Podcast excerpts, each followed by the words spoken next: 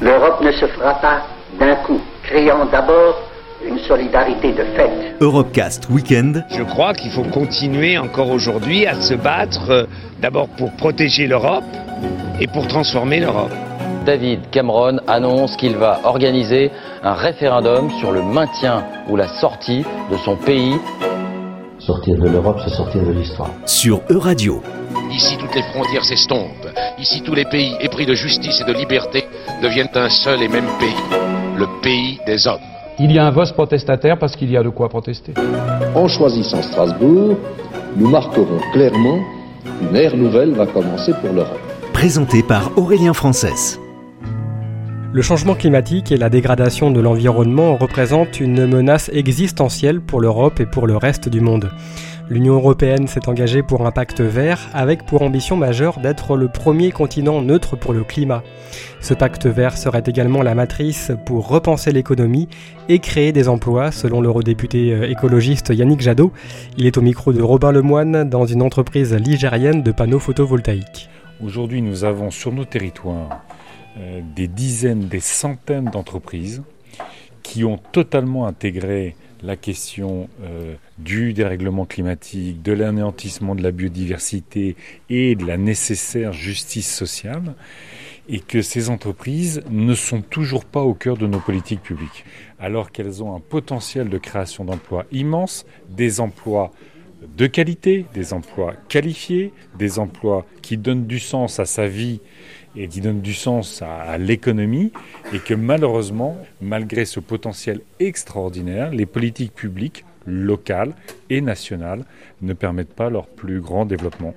L'Union européenne euh, s'était fixée pour 2020 euh, de grands objectifs en matière d'énergie renouvelable, 23% pour la France. Nous sommes à 17.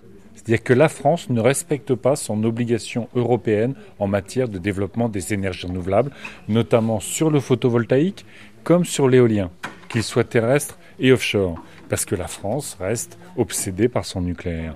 Nous, écologistes, que ce soit à l'échelle de Nantes comme à l'échelle de l'Union européenne, nous poussons à aller beaucoup plus loin parce qu'il faut toujours se souvenir que les énergies renouvelables, ce sont des emplois locaux, c'est de l'aménagement du territoire, beaucoup plus que les grosses énergies centralisées, et que par euh, kilowattheure produit, il y a beaucoup plus d'emplois dans les énergies renouvelables, dans l'isolation des logements, que dans les énergies conventionnelles, type euh, euh, gaz, charbon, pétrole, nucléaire.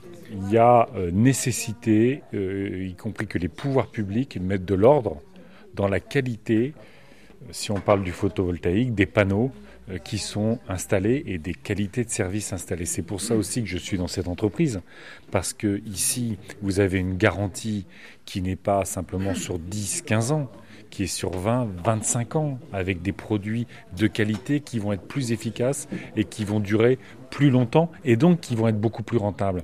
Il faut que les pouvoirs publics euh, contrôlent mieux, notamment une partie des panneaux chinois, qui euh, malheureusement ne respectent pas les mêmes critères de qualité que les panneaux produits euh, ici. Euh, ce qui est intéressant ici, c'est que justement ces entreprises et cette entreprise française a fait de la qualité de l'ensemble du cycle de vie un élément structurant, justement pour garantir le recyclage et que l'empreinte écologique de ces panneaux soit la plus faible possible. Sur la question euh, sobriété, euh, innovation. Vous savez, euh, l'écologie, c'est pas prendre une douche froide dans le noir une fois par semaine. l'écologie, et c'est ça qui est passionnant dans cette entreprise, c'est que, vous voyez, c'est plus de confort en consommant moins. La réduction des consommations par la rénovation, par l'organisation de votre lieu de vie, par la fourniture en autoconsommation d'électricité, c'est rentable. Ça vous coûte moins cher. Et ce sont des produits, euh, par exemple les produits d'isolation qui sont biosourcés. Ce euh, c'est un confort intérieur qui est bien supérieur au euh, confort d'une maison classique actuelle qui consomme beaucoup d'énergie. Donc, vous avez la sobriété, le confort, la santé, une réduction d'impact écologique de votre maison beaucoup plus faible, et donc c'est tout bénéf, y compris pour le pouvoir d'achat. De nombreux pays européens sont toujours dépendants du charbon. Rappelons que cette énergie, principalement utilisée pour produire de l'électricité, est un combustible très polluant et émettant le plus grand nombre de gaz à effet de serre des principales sources d'énergie produisant de l'électricité. Huit pays européens se sont engagés à sortir du charbon d'ici 2030. Karine Sebi est coordinatrice de la chaire Energy of Society.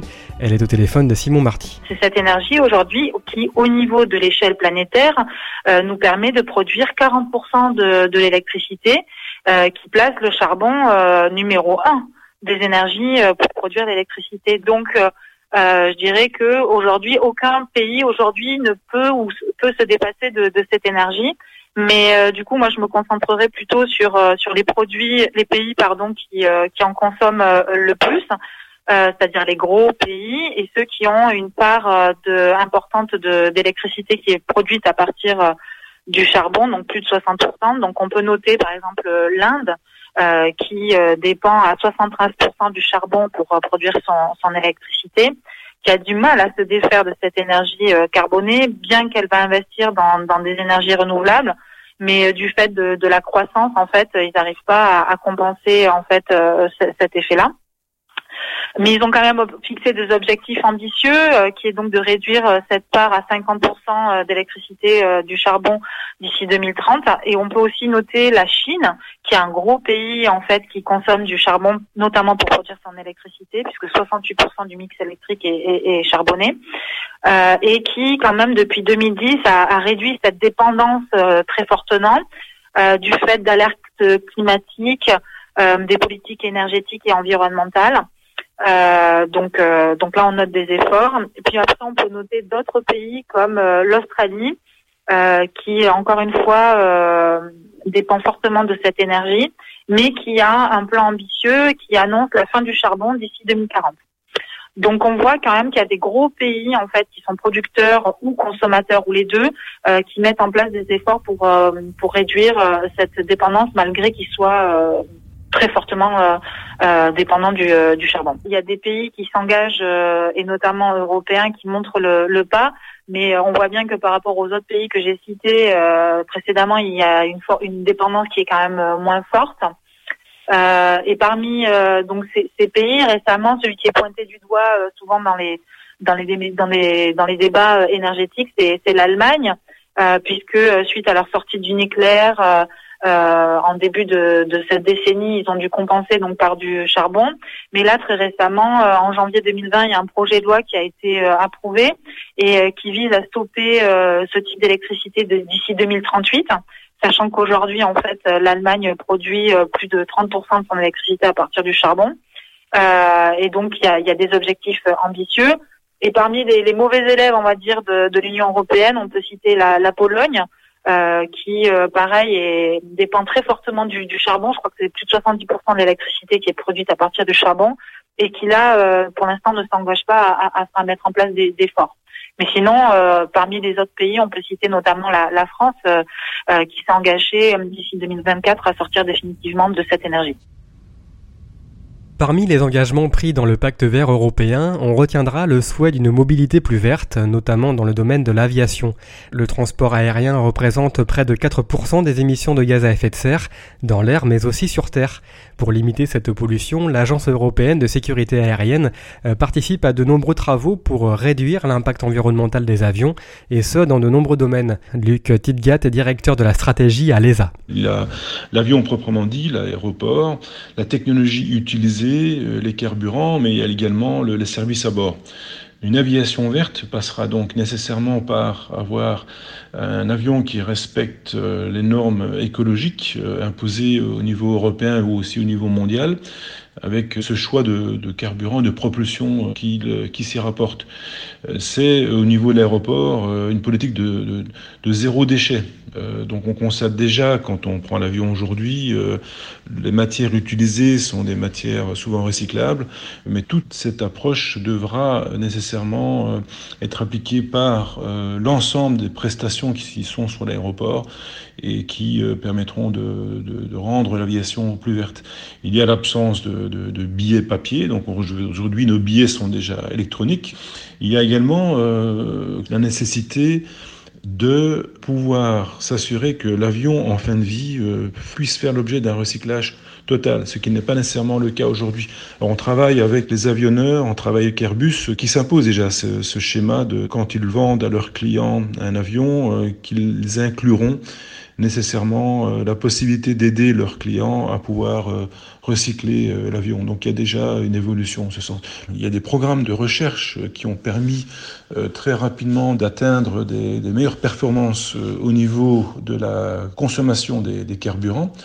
Aujourd'hui, on constate que euh, depuis 2005, euh, on a permis de réduire de 25% la quantité de carburant nécessaire pour voler, pour l'aviation commerciale.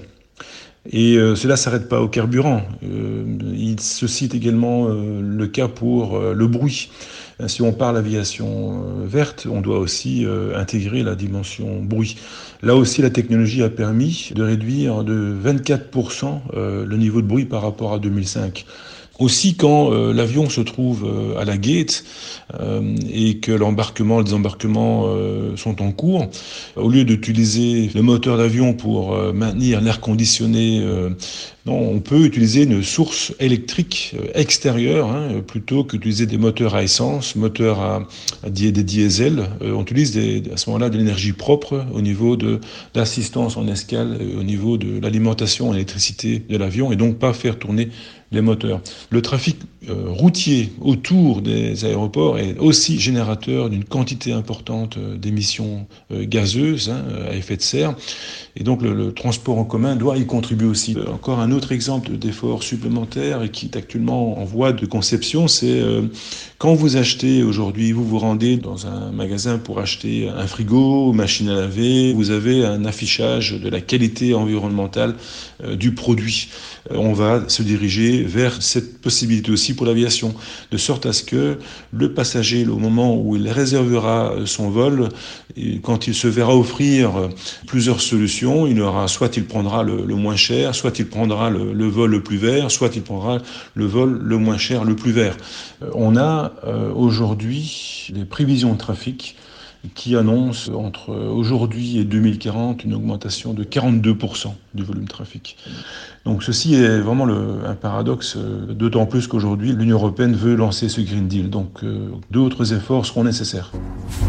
The European Green Deal is Europe's new growth strategy. We have to act now. I want Europe to become the first climate neutral continent in the world. Le Green Deal européen de la présidente de la Commission est-il réaliste? La crise actuelle du Covid-19 va-t-elle tuer dans l'œuf le pacte vert européen? Greenpeace se pose en tout cas ces questions et craint à minima la mise entre parenthèses de la protection du climat. Clément Sénéchal est chargé de la campagne climat à Greenpeace France. Le risque euh, aujourd'hui, c'est que la mobilisation des lobbies patronaux hein, et la, paralysie euh, idéologique des décideurs politiques ait raison des, euh, balbutiements du Green Deal c'est euh, la stratégie du choc hein, qui a été euh, déjà décrite par Naomi Klein et qui est euh, largement utilisée à l'heure actuelle par, les néolibéraux. De nombreuses organisations patronales ont déjà demandé avec succès le report d'un certain nombre de volets du Green Deal, de certaines discussions qui devaient avoir lieu, comme la question des, des chaînes alimentaires, hein, qui pose la question agricole, ou bien les normes sur l'aviation, qui est un secteur qui précisément est en train de demander un certain nombre d'aides publiques et de dérogations à l'heure actuelle, alors que c'est déjà un secteur extrêmement peu euh, réglementé. Néanmoins, le Green Deal, c'est pour le moment assez peu de choses, hein, si ce n'est un, slogan euh, commode. C'est d'ailleurs pour ça que de grands dirigeants multinationales toxiques pour la planète ont secondé l'appel de Pascal Canfin il y a quelques semaines. Pascal Canfin, qui est député du groupe parlementaire d'Emmanuel Macron euh, au Parlement européen, et qui demandait à placer l'écologie au cœur de la relance et qui s'est retrouvé sur la même ligne qu'un certain nombre de, grands patrons. Pourquoi? Parce que parce qu'à ce stade, le Green Deal prolonge le système actuel, hein, qui est pourtant malade. Il n'est pas très inquiétant pour le business euh, as usual. Par exemple, pour preuve, le fait que euh, Renew, le groupe de Pascal Canfin au Parlement européen, grâce à son vote, a fait passer euh, une trentaine de milliards d'euros de soutien à des infrastructures climaticides, hein, notamment gazières, alors qu'elles étaient strictement inutiles d'un point de vue euh, purement euh, économique ou d'un point de vue purement énergétique, et qu'ils ont voté ça euh, en plein Green Deal. Voilà, donc on voit à quel point pour l'instant le, Green Deal est euh, pour le moins peu efficace. Si les États membres ne parviennent pas à se mettre d'accord pour mutualiser leurs dettes et donner un mandat à la Banque Centrale Européenne pour financer directement à taux zéro les dettes souveraines sous le marché primaire hein, pour faire face aux besoins sociaux et écologiques, et environnementaux, ben voilà, nous sommes repartis pour des années euh, d'une austérité dévastatrice, à la fois pour le corps social et pour l'environnement, et j'ai même envie de dire pour l'idée euh, européenne elle-même. Disons, c'est intéressant effectivement que les acteurs européens ne puissent plus euh, ignorer la question. Malheureusement, le Green Deal tel qu'il est pensé pour le moment organise une sorte de course de lenteur il reste extrêmement flou euh, en termes de contenu euh, et ne semble vraiment pas prendre, euh, en l'occurrence, la mesure de l'urgence climatique. Par exemple, les objectifs climatiques qui sont retenus à l'heure actuelle, hein, dans une loi climat qui est en cours de discussion, ne sont pas adéquats avec l'accord de Paris et les recommandations scientifiques. Hein. on parle de 50, moins 50, moins 55% de réduction d'émissions de gaz à effet de serre d'ici à, à 2030, alors qu'il faudrait au moins 65% si on s'en tient au, scénario des scientifiques. Ensuite, le calendrier retenu est, également euh, problématique, puisque la Commission envisage d'ouvrir cette discussion à la fin de l'année. Malheureusement, à cette époque-là, il sera trop tard pour arriver avec la COP26, alors que c'était pourtant une consigne de la COP, hein. c'était une, consigne qui avait été prise en commun lors de la COP de 21. Donc L'Union européenne semble mépriser euh, en quelque sorte les décisions de COP, donc c'est assez problématique. C'était Europecast Weekend. Retrouvez l'intégralité des Europecast sur euradio.fr.